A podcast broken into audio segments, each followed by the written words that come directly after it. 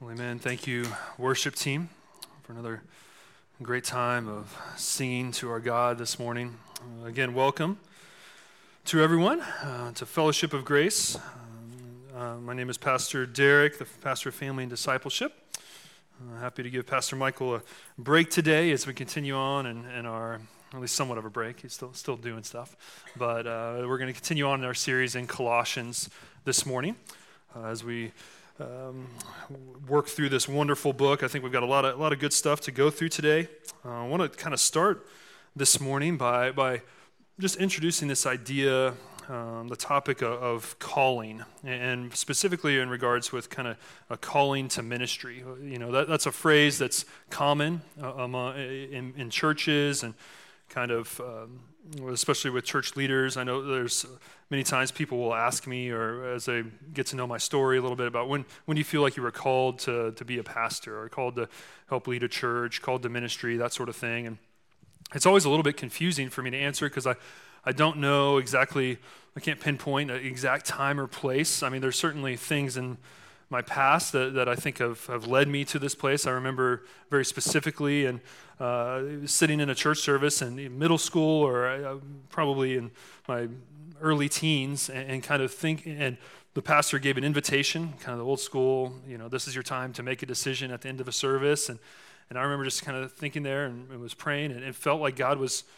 just calling me to something unique or special, and I didn't know exactly what it was. I remember telling my, my parents about it, and they kind of, I'm sure my mom has the date in her Bible or something like that. But, but you know, from that, I, I didn't really know. I didn't like reorient my life directly to being, being a pastor at that point. But over a specific number of decisions and things as I grew up and went, went to college and and the college I went to had, had, a Christian ministry studies program that they just kind of randomly started when I when I got there, and so that kind of directed me there. And I started to learn about church planting, this concept I had never really heard about or really thought seriously about, and and then heard about Midwestern and went to seminary here, and through that kind of got connected with Fellowship of Grace. And anyway, so all these decisions that kind of it was a lot like God just kind of showing me one step at a time where, where it was. And, and so, this idea, I, there are some good things and some good, we're not going to talk all today about this idea of calling to ministry, um, but it, it can be confusing at sometimes because sometimes,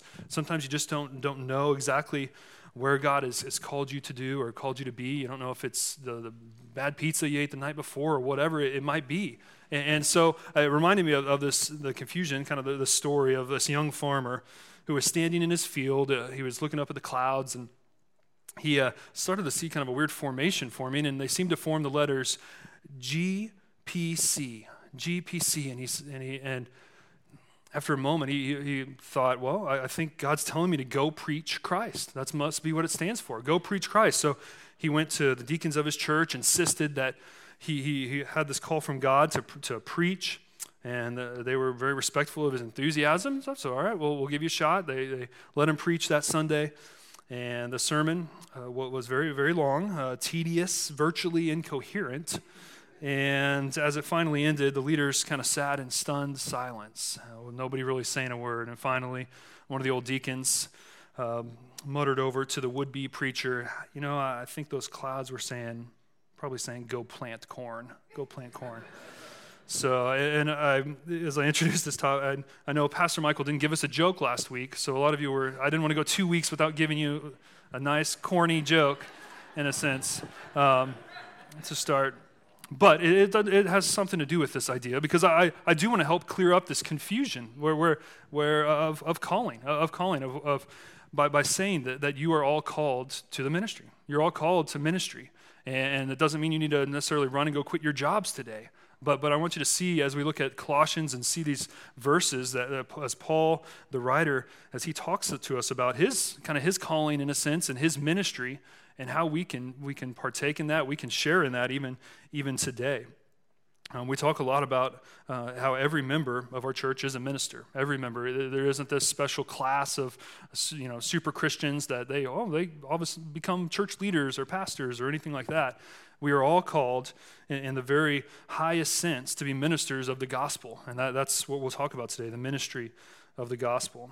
Um, if you remember, for those of you who've been here over the last several weeks, and if you miss especially I know during these summer months. Always go back to our website, fallkc.com, and you can catch up and, and stay, stay up to date on our sermons. But we've talked the initial sermons through the book of Colossians about this idea of the preeminence of Christ, this, this idea that, that Christ is first and best and deserves first and best in our life, and, and started to explore some ways that that really fleshes it out in, in our daily lives. And we're going to um, really look at that a little bit more today and, and, remember that that's kind of leading in to the passage. As we read today's passage, we're going to read in just a moment. Basically, it's Paul getting a little more personal. He, he's kind of gone from this hierarchy, and this who Christ is. He is the image of, of God, the firstborn, this really beautiful kind of proclamation of who, who Christ is. And now he's going to get a little more, a little more personal with them and say, this is kind of my ministry, my calling. This is why I do what I do.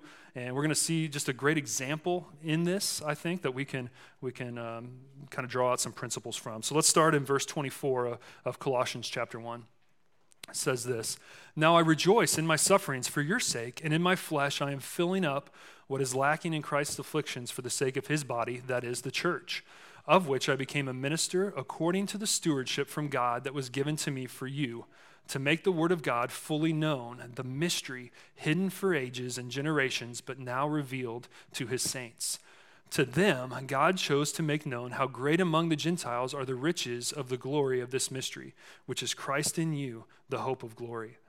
Him we proclaim, warning everyone and teaching everyone with all wisdom, that we may present everyone mature in Christ. For this I toil, struggling with all his energy that he powerfully works within me.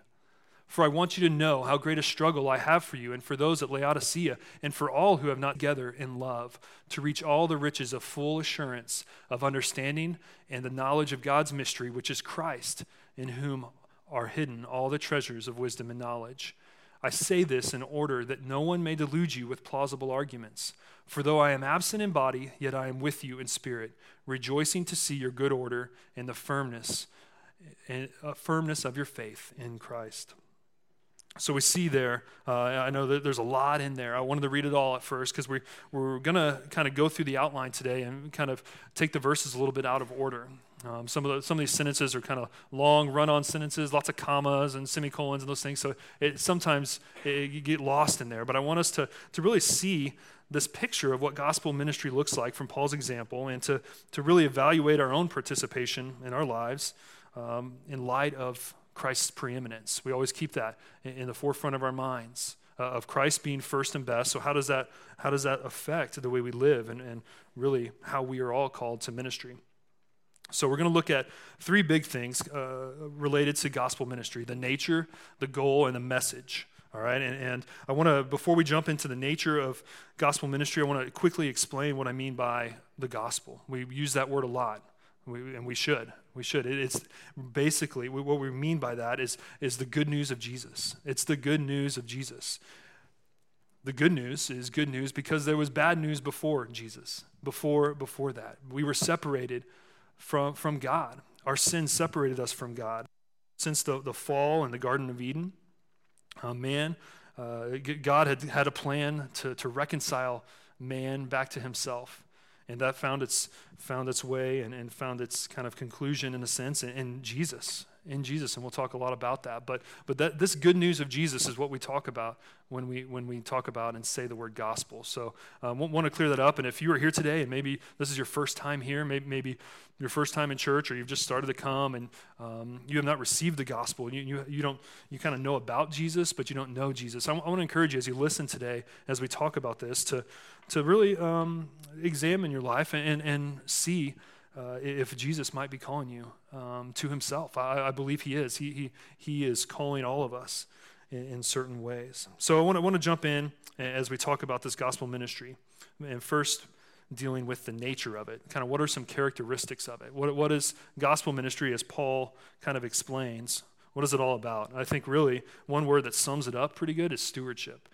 It's really all about stewardship. That's kind of a big churchy word, what we'll unpack in a second. But you see in, in the first few verses that, that we read together, he starts to talk about there towards the end the church.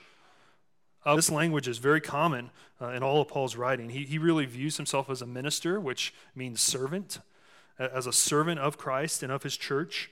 And now, according to the stewardship, that phrase really uh, echoes what, what Paul has, has said over and over again. He, he sees himself as one that has, is held accountable, is going to be held accountable for something. The steward, which is something we don't really talk about, or at least in modern days, but in the Bible, this was somebody who was entrusted with managing the property and possessions of somebody else. And, and they were um, going to be held accountable when that person returned or when that person, you know, they, they were kind of underneath their, their owner. And so, if we view ourselves as stewards of the gospel, um, I, I, think that that really kind of is, is a broad summary of how we view our participation in, in gospel ministry. Are we, are we being faithful stewards not just of our, our, finances. We use that word in church a lot with, are you, you know, are you being a steward of, of, what the resources God has given you? And that's certainly good to talk about and, and think about, but, but are we being good stewards of the gospel?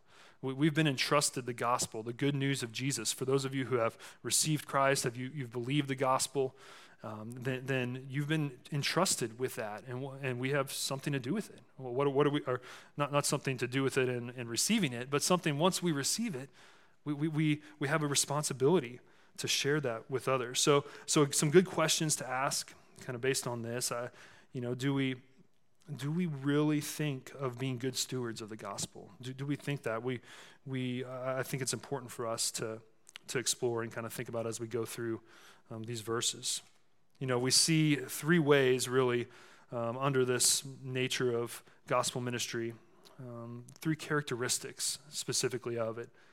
The first one is this faithful proclamation. Faithful proclamation is a, is a significant mark of gospel ministry. We see this in verse 28, where Paul says, Him we proclaim. That he's proclaiming, and that him he's talking about obviously is Christ. The, the word proclaim there, it means to, to make something broadly or publicly known.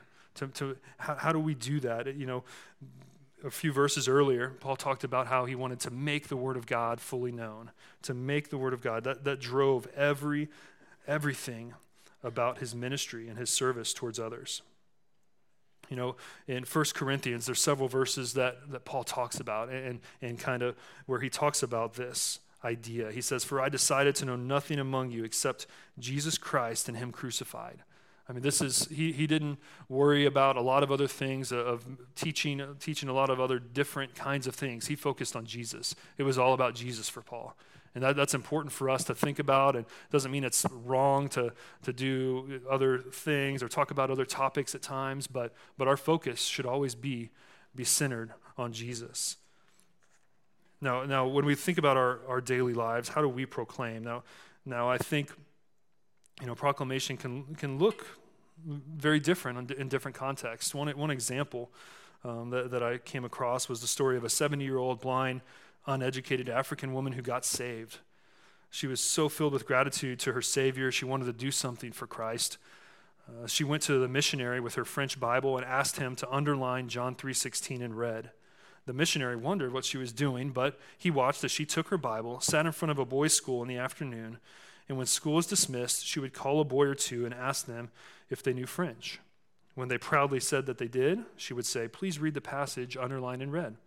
When they said, when they did, she would ask them, Do you know what this means? And she would proclaim Christ to them. Over the years, 24 young men became pastors due to her work, and I'm sure many others' lives were, were countlessly Im- just impacted greatly and positively. You know, I, I want us to remember that gospel proclamation can happen in our everyday conversations. It can happen in a lot of different, different ways. We can make Christ known and, and to share his love.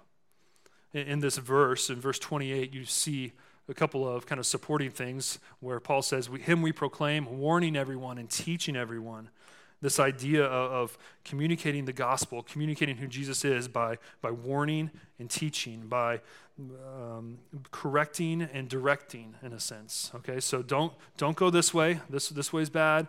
This way is good. Um, don't, don't touch that. Don't eat that. Don't do these things, but do these things. Um, sounds a lot kind of like parenting in some ways. Um, but I want us to think, think through how, how, how we can participate in this in our, in our daily lives. Again, maybe not in the same exact way that, that Paul did, but, but in our everyday conversations, how do we proclaim Christ? In our lives. And as we think back even over the last few weeks of our life, you know, I know that's hard for some of us with you know, short-term memory issues, but, but if you think back and think about some of your conversations that you had with friends, family, that did in any of those things, was, was there a piece of gospel proclamation? Were, were you sharing the love of Jesus with them in, in any way, shape, or form in, in those conversations? You know, I, I think there's a lot of different ways that we can do that and we just we just need to be intentional about it. Need to be intentional about the way we, we participate in gospel ministry by faithfully proclaiming. Uh, gospel ministry also involves hard work. We see this in these verses. Verse 29 the language paul uses for this i toil struggling with all his energy that he powerfully works within me. So here he's toiling struggling you know and serving others um, advancing the gospel with our lives. Ministry is, is a struggle it's at times. It's, it's messy. It's, it's challenging. It, it's, it requires uh, hard labor um, mostly because it involves people people. And we, we say that a lot. You know people are messy. We're all we're all messed up in our ways. We all have our issues and challenges and and and in our kind of work of, becoming more like christ it, it can be difficult at times to help others and and be helped by others so I want us to, to see in here that, that Paul wasn't opposed to working hard. You know, the gospel isn't opposed to effort. It's not. It doesn't, it doesn't just free you to kind of not do anything. Um, the gospel isn't opposed to effort, it's opposed to earning. All right, so we need to make that, that quote uh, of something I, have always kept in the back of my mind, heard it a few years ago, and, um, but, but it, we're not, as, as saved believers, followers of Jesus, the gospel doesn't go against us working hard, trying hard, being disciplined. Um, it, it is opposed to those things. Obviously, the motivation behind it being earning. We don't, we don't earn anything with our salvation. We do all those things as a result of it. So, are, are you working hard? And, and were ministry of the gospel? Are, have there been times in your life where you've been just physically drained or emotionally drained, but but spiritually energized on the inside? I, I think you know I think this is an example of how we see Paul. I mean he he is um, working hard. He, he's suffering in a lot of different ways and things like that. But but you see him always have this perspective of keeping Christ at the center and um, doing everything uh, with, with his energy. You see in that verse, all, with all his energy, Christ's energy that he powerfully works within me. We have the power of Christ in us to give us the energy when we feel weak or insufficient, and that, that should be a great comfort to us today. A third mark of gospel ministry and in context of the stewardship is joyful suffering. And in verse 24, as Paul starts out in these verses that we read today, I, I rejoice in my sufferings for your sake. So, again, we don't have time to go through this in detail, uh, kind of the theology of suffering, but, but we've talked a lot about it in, in past months through our series in the book of Philippians. And, and Paul, again, is just, he, he finds joy in suffering uh, and suffering for Christ. It brings him, him great joy. And, and, and, as we look at this verse, there's something in here I need to touch on because it does at first glance kind of seem similar to the verse we, we tackled last week. It kind of seems a little confusing, or it may be something that it's saying something that it's not saying. Uh, it says, In my flesh, I am filling up what is lacking in Christ's afflictions. So you see the word lacking and you see the word Christ, and you're like, well, those two don't seem to go together as we're talking about Christ being enough and first and best. Um, what, what, this is really saying and, and meaning, without getting too much into details, the word lacking there, we, we tend to view that as a kind of, in a sense of insufficient or not enough. But, but Paul is using this in the sense of um, completing or fulfilling Christ's sufferings on the cross. So, so in some way, in kind of a mysterious way, the, when we suffer for the sake of the gospel, we're, we're kind of sharing in the suffering of God and the suffering of Jesus specifically on, on the cross. And so that, that's what he is getting at here. And, it's just reminding us how much suffering and serving Christ go hand in hand. They, they just do. Paul is writing this from a prison cell, and he has suffered greatly in his ministry and will suffer more as he writes other letters. Um, but I, I think some questions we can ask of ourselves is how have we experienced joy in suffering? You know, when we think about the times, and granted, they may be a little bit different for us in our kind of Western American con- context. Um, have we found joy in sacrificing for the sake of the gospel? Uh, have, have you kept that perspective of, of keeping Christ first and best to where when, when things don't go as you planned or, or, or things go south um, on the surface and maybe in your life, um, that you can still, still keep that perspective of, of um, eternal hope and, and looking forward to the goal, um, the end goal that we know um, with Christ coming back. So here, here's just a few things in these verses uh, that kind of show us a little bit about what gospel ministry is about. Um, the next thing I want to talk about is just the goal. What is the, what is the goal of gospel ministry? Um, well, first, I think it's really summed up best by the word maturity. This is the goal of, of gospel maturity. We see this in Paul talking about in verse uh, 28. He says, really, Him we proclaim, warning everyone and teaching everyone with all wisdom, that we may present everyone mature in Christ. This was a, was a driving force behind his ministry. Um, you know, we, we look at a few different things in, in the beginning of chapter 2. Uh, I want, want to kind of unpack a couple of these things uh, that really kind of speak to this idea of maturity. What, what does maturity really mean? Well, the first one is, is well rounded spiritual growth. This is what Paul means by maturity. Now, in this context, he, he is talking to this church. He, he, he, doesn't know this church personally. He's heard good things about the church, and so he's writing to encourage them and, and tell them some things, warn them of some things. But, but he, he wants to uh, explain some things, and I think he shows us uh, some, some kind of aspects of what, what spiritual growth and well rounded spiritual growth look like. Um, here in verse 1 of chapter 2, it says this For I want you to know how great a struggle I have for you, and for those at Laodicea, and for all who have not seen me face to face.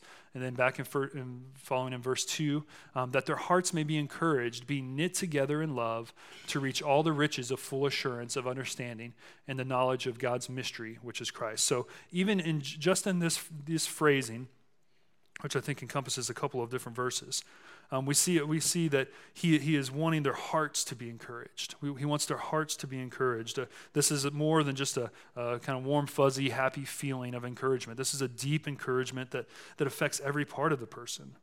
You know, as Christians, the more we grow in Christ, uh, the more encouraged we should, ex- more encouragement we should experience.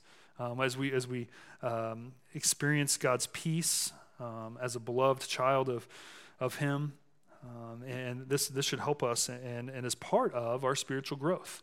But it's, it's just part of it. It's not all of it. We want to be well rounded, as he, as he says.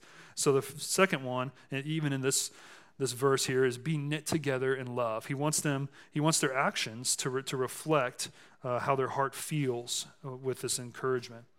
You know, being knit together in love, this idea of a kind of a unifying, connecting power of love as they've experienced the love of Christ, now they can kind of share that with one another. They can share that. This is an important aspect that shows that they're growing spiritually. But it's not just a, a love that uh, is on the surface, but it's a love that's really grounded in truth. Grounded in truth. And, and we see in this verse uh, understanding and knowledge. As he says, says there, assurance of understanding and f- the knowledge of God's mi- mi- mystery. So we see kind of him dealing with the heart, him dealing with their actions and now their mind.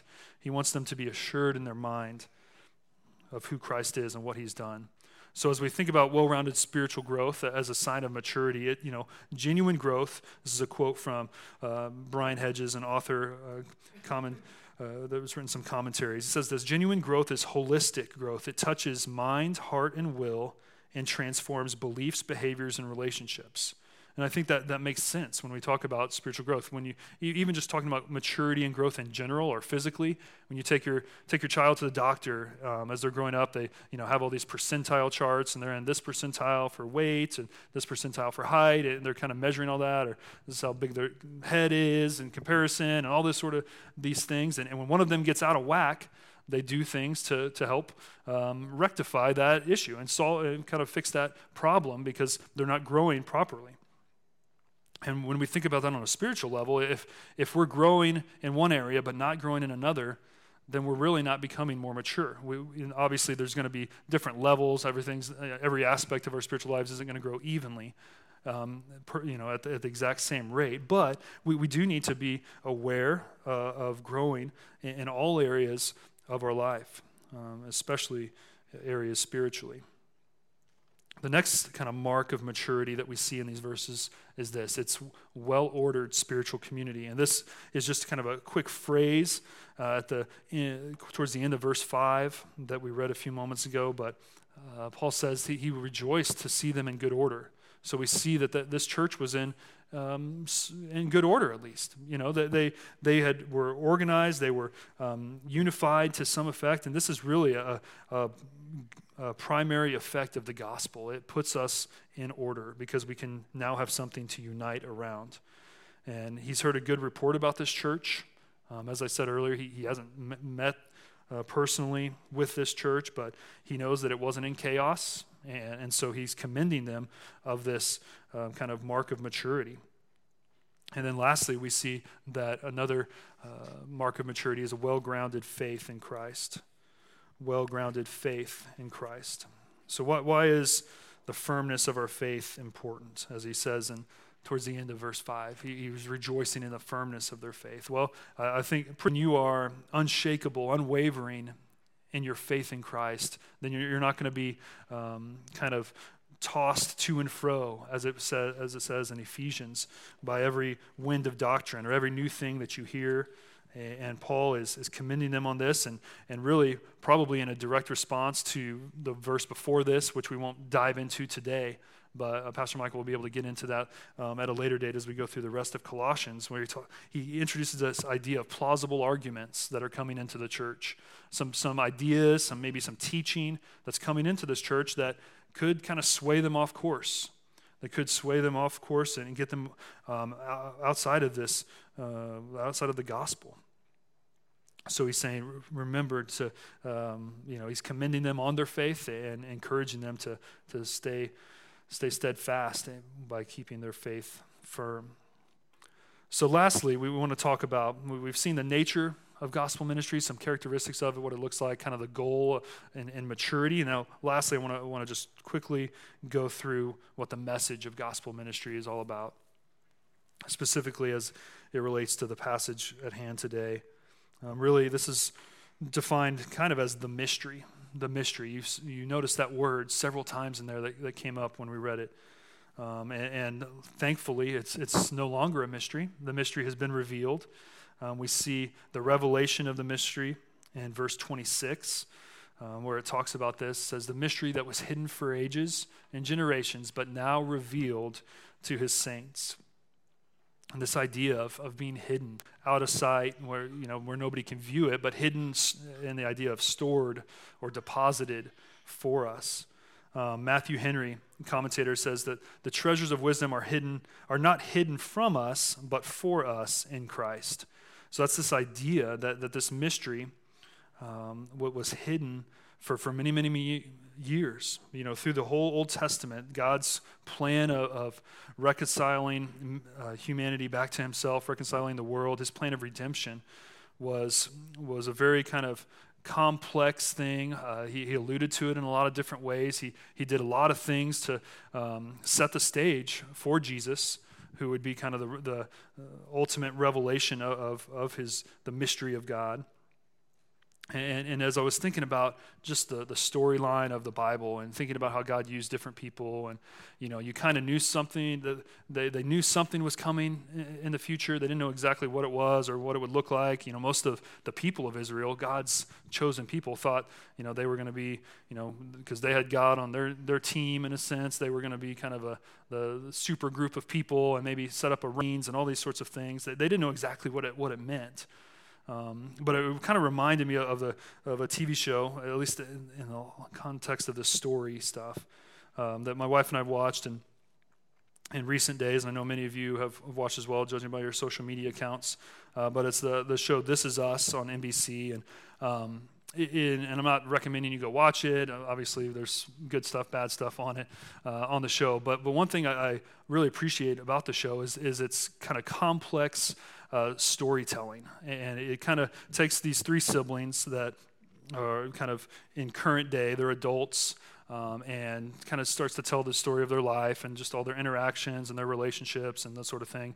But, but mo- a lot of the show is kind of flashbacks to their childhood. And so you get to see their, their parents as they were growing up and their father and their, their mother and just all the different things kind of that have led up to who they are today. And, and it kind of goes back and forth. So it's a little confusing but but kind of intriguing at the same time. And, and through this first season, um, they, there's this kind of mystery out there of the, the, the dad, Jack, is, is present uh, with the kids during, during their childhood.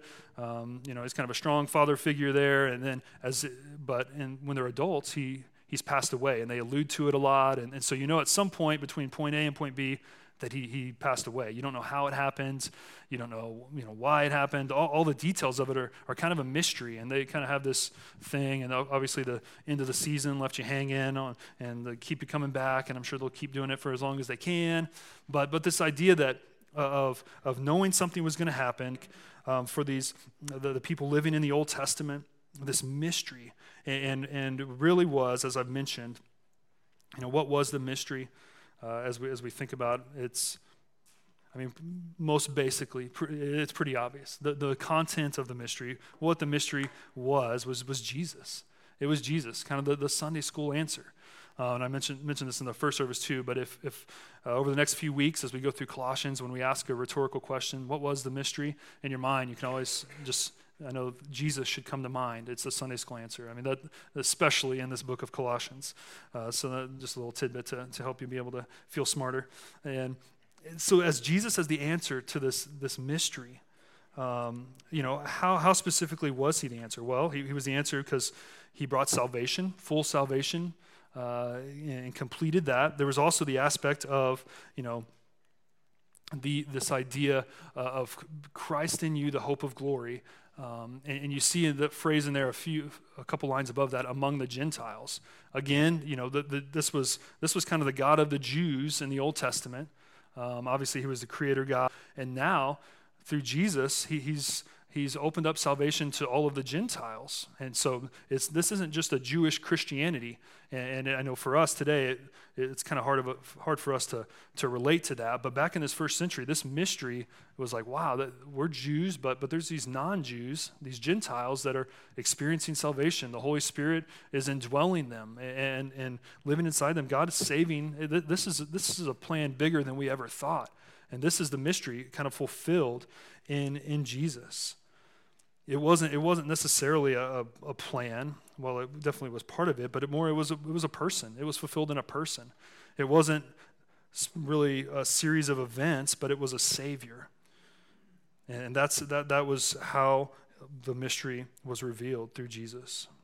We see we see in here that this message of, of gospel ministry is really the message of christ. We, we've come back to that over and over again. The last point today i want to quickly go through is the value of the mystery you know, th- this language in these verses, uh, a lot of things just communicate really high value. You see this in verse 27, the riches of the glory of this mystery.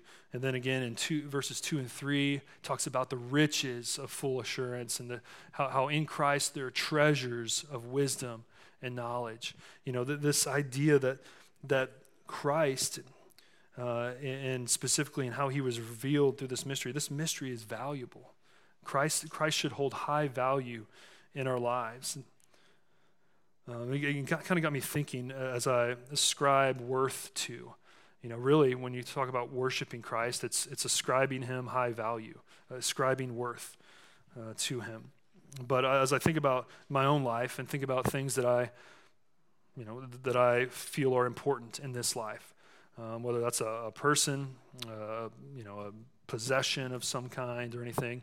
Uh, are there times where, where I p- place a higher value on those things than I do on, on, the gospel or on the good news of Jesus and what he has done for me? Uh, made me really kind of think as, as I, you know, if I really understand the gospel, if I really um, are, am living with this idea of, of Christ being preeminent and Christ being first and best, then then that should, that should affect the way I live my daily life. So, the, so the, the, mystery is, is very valuable, and we can't really overstate that. Um, and as we close today, I do want to just recap kind of the purpose of going. There's a lot, there's a lot of things in there. I know you you know a lot of blanks to fill and kind of this idea of gospel ministry.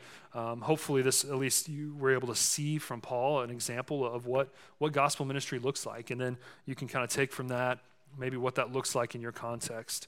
Uh, but I, I, think I want to challenge us to really just see our lives through that lens uh, of proclaiming the gospel, uh, of suffering joyfully when we suffer, and working hard for the sake of the gospel. And, and really, the why behind it goes back to um, this diagram Pastor Michael showed as he went through um, the middle of Colossians 1 a couple of weeks ago. You know, this idea of Jesus not being the necessarily being like the top of the list of all of our priorities, but Jesus being the center of our lives that affects everything we do. He affects everything from our from our jobs to our hobbies to our family to our finances, every aspect of our lives Jesus is at the center of. And if that's really true, then, then our life should be all about the gospel ministry. You know, if Christ is preeminent and truly preeminent in our lives, then, then this should be the natural result. And, and we kind of connect that idea with this idea that we talk a lot about making disciples. You know, we, that's, that's one of our the, the things that our, our, church wants to really, really be good at because we feel like that was, that was one of Jesus' last words to us, his commission to us, his mission for the church to go and make disciples, to go and present people mature and, and help people grow and that sort of thing. And that's really what, what gospel ministry is all about. They go hand in hand. And so, so for, for you today, for no matter what context you find yourself in, what, whether you're a stay-at-home mom, a businesswoman or businessman, a school teacher, a factory worker, um, you know, whatever context it is, a, just a committed church member, or, or a parent, or a spouse, a grandparent, or just a friend to someone in need. Through all of those relationships that you have in different different areas of life, um, I really want to challenge you to view your relationship uh, as part of, part of your gospel ministry, your ministry of the gospel that you are called to. Um, let's pray together. Father God, we thank you for today, and thank you uh, for your word and just how uh, the examples that we find in it. We thank you for the Apostle Paul, and while while sometimes it's um, just hard to um, know what to do and what you, you've called us to, God, exactly and specifically. We thank you for the clear calling that we have um, as followers of Jesus to, to be about the ministry of the gospel. God, we thank you for uh, the privilege it is to, to be a steward of the gospel. Help us to uh, live uh, with that in mind, not, not in a, a scared or fearful s- sort of way, fearful that, that we won't be found faithful, but God, uh, just in, in, a, in a life of gratitude. Help us to live that way of just so thankful for all that you have done uh, that we want to um, live in a way that uh, maybe even only begins to, to repay you. Uh, God, we, we are so grateful for, for your son Jesus and, and how he was revealed to us um, years and years ago, and thankful that it affects our lives today. we pray in his name. Amen. Thank you, Pastor Derek.